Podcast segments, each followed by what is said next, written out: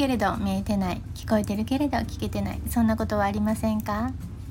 日々のささやかな気づきから生きやすさのヒントにつながる話題をシェアします。こんにちはリボンです。今日はタイトルに国語力につまずいていますってつけようかなと思っています。なんで国語力につまずいているって感じているのかっていうとあ以前にもお伝えしたんですけどあの手話を私学んでるんですね。で、まあ、違う文化圏にいる人に、まあ、分かるように伝えなければならない場面ってたくさんあるんですね。まあ、ここでいう違う文化圏の人っていうのはろう者耳が聞こえない人のことなんですけどもね。ただ言いたいことを手話で表現するだけじゃなくてね、まあ、相手が理解できないと意味がないんですね。まあ、当たり前なんですけれども。これ国語力まず国語力ですよねどういう、まあ、国語ってね小学校の時から習ってきたんですけれども国語力っていうのはまず何かっていうと日本語の力とコミュニケーション能力が、まあ、合わさったもののことなんですね。まあ、それは分かりますよね。でこの日本語の力日本語力っていうのはどういうことかっていうと語彙力と文法力のことなんです。でこの語彙ですよね私たちが口にしてる言葉。で言葉の、まあ、量もあるんだけれどもこれをどれだけ理解しているかっていうこれ力ね。普通に口にしてる言葉普通に聞こえてくる周囲からの言葉これをいざ文化圏の違う人に理解してもらえるように話そうと思う時。これがなかなか難しいんです。で相手に伝えようと思うとね自分がしっかりしてしっかり理解できないと伝えられないですよねあやふやだとね。でもね私ね分かってるつもりで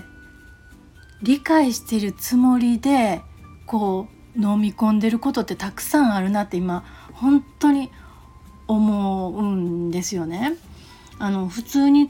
うんそうそうそうそうなんですよ。例えばねどうでしょうね皆さん。こうシュール。シュールってどういう意味ですかね。あれもシュールやなっていうことあるけどシュールっていうことを分かるように人に説明しようと思うとなかなか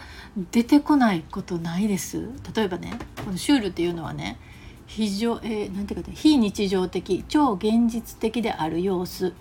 不条理な様子ということなんですね。だから私これ理解してたのと違ってました。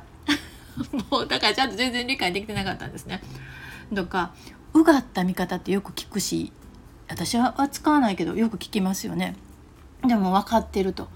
これはどういうことかっていうと、まあ、深く考える、まあ、掘り下げて考えるっていうこと。で是正するとかね。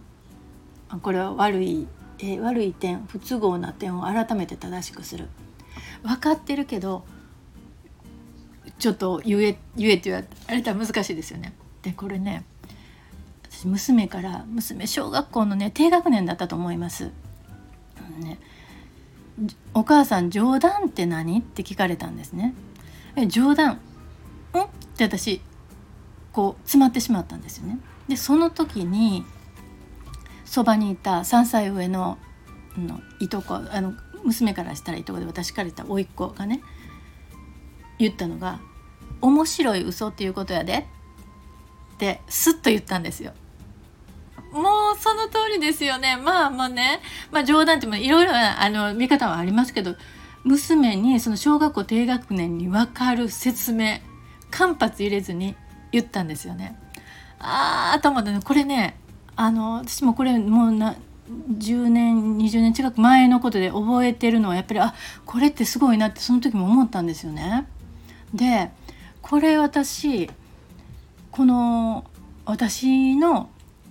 仕事まあ相談を受ける仕事にも大きく通じるなと思って人の言葉を理解してこういうふうに理解していますよっていうふうに伝え返せるっていうことがものすごく大事なんですよね。でもちろんカウンセリングの時はとっても意識してます。例えばまあ、悲しいとかね辛いとかっていうふうに聞いた時にああ悲しいんですねあ辛いんですね。ではもうあの相談を受ける側では終わりません。まあ誰でもですねあのカウンセリングしてる人はそうです。あ悲しいというとっていうふうにちょっと深めるっていうね聞いていくんです。そうするとまあ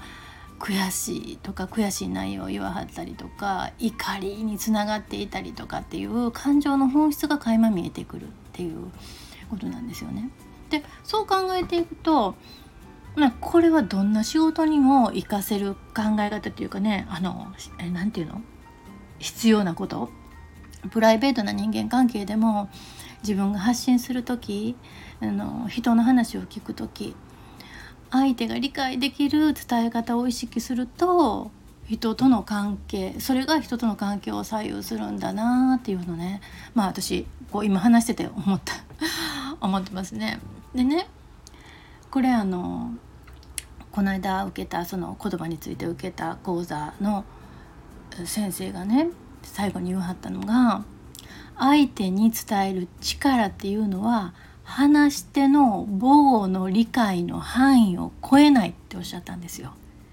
これどういうことかっていうと私たちにしたら母語っていうのは日本語ですよね。日本語をどれだけ理解しているかどうかでその伝える力は決まっててくるっていうことなんですね。そういうふうに思って私日常の聞こえてくることネットから聞こえてくることラジオから聞こえてくることを理解こう理解しながらっていうかね。あこの言葉どんなふうに、えーうん、説明したらいいのかなってね。例えば土壇場とかね。団長の思いとか。そうそう。もう一つね。力不足と役不足ね。役不足ってよく問題に出ますよねどういう意味ですかって役不足と力不足ってなんか間違えそうですけどね例えば役不足っていうのは実力よりも軽い役割のこと。ね、私にはあなたには役不足ねっていうのはあなたはもっとできるけれどもっていうことで、もっと実力があるっていうことですね。で力不足っていうのはもうその意味のまま言葉のままで実力よりも重い役割っていうことねだからそう思って人の言葉とかネットから流れてくる言葉をあこれだったらこれは自分がどういうふうに説明できるかなって考えてると説明できないことばっかりなんです。ちょっとこれからね、まあ、日頃から言語力を膨らませるためにも言葉理解することを意識しておかないといけないなと思った一件だったのでシェアしました。最後まで聞いていただいてありがとうございました。ではまた